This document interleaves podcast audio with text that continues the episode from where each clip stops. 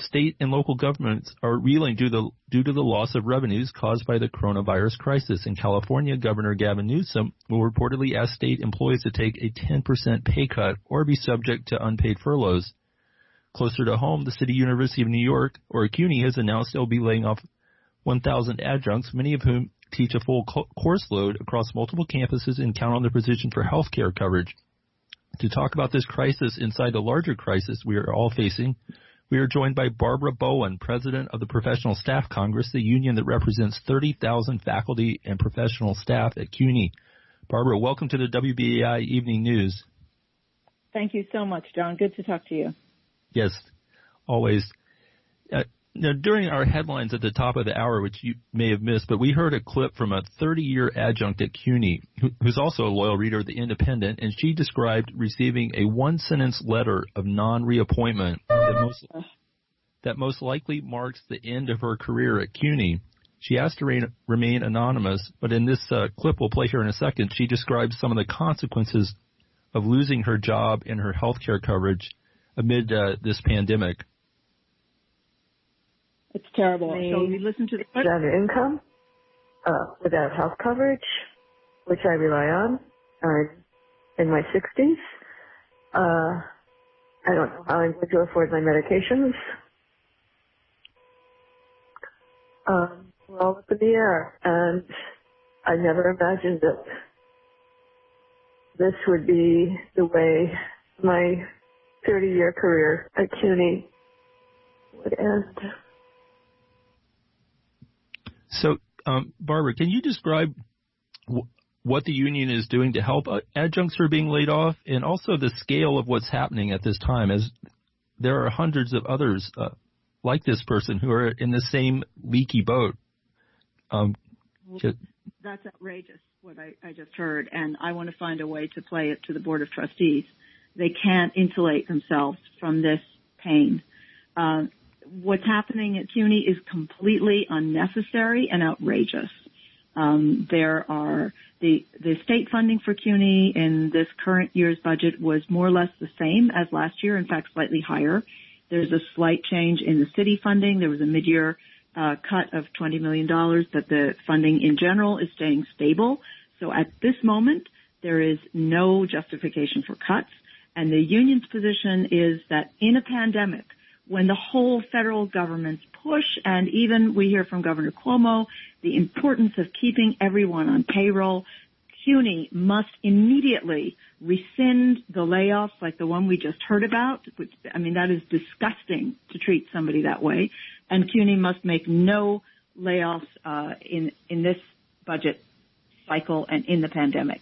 Um, they have until May 29th to send notification of fall appointments for current adjuncts. Some have already received continuing appointments.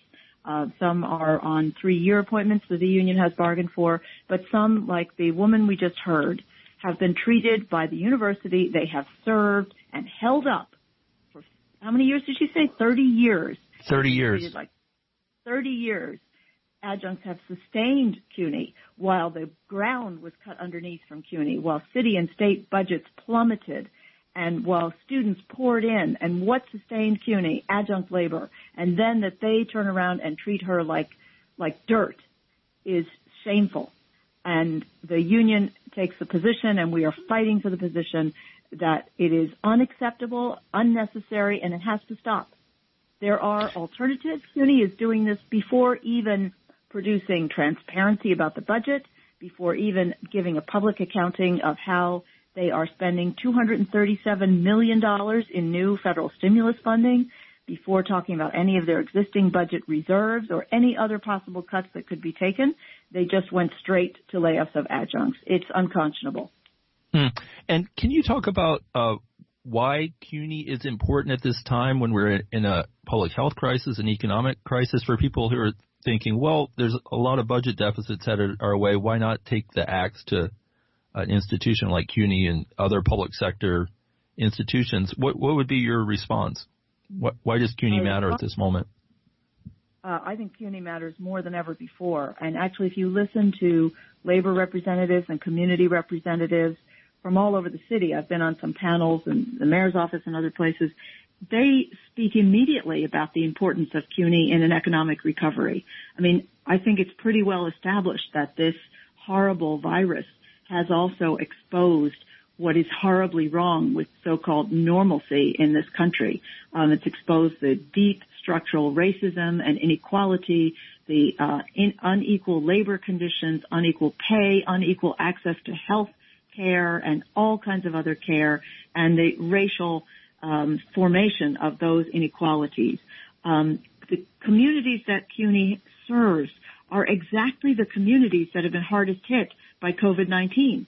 They are the essential workers who are out there working in grocery stores or home health aides or driving the subways. That's the families of our CUNY students. Um, they're suffering tremendous losses. And for any kind of recovery to take place, New York has an incredible resource, and that is the largest urban university in the country. CUNY should play and could play a critical role in recovery. There will be thousands of people who want to come back to college or start college to get new skills, to get a degree, uh, people who've lost their jobs, people who need to find new ways to enter the workforce. That is exactly what CUNY does. And what the trustees and the chancellor should be doing right now is calling for an expansion of CUNY, not a contraction. And that's not an unrealistic pie in the sky position. During the Depression, three new CUNY colleges were started, Brooklyn, Queens, and Lehman um, in a in the deep depression in the 30s. There is no similar vision coming now from the CUNY administration, and they're missing a critical chance, not just for CUNY, but for the whole city and the whole country to have an engine for renewal and an engine that could do something to work against the horrible inequalities that the coronavirus exposed. Many people knew about them already, but some didn't, and the coronavirus has made them inescapable uh, CUNY has a unique role to play in this moment, and for the trustees and the board uh, to be allowing it to be crushed right now, to be rolling out the welcome mat to destruction, uh, it's it's unconscionable.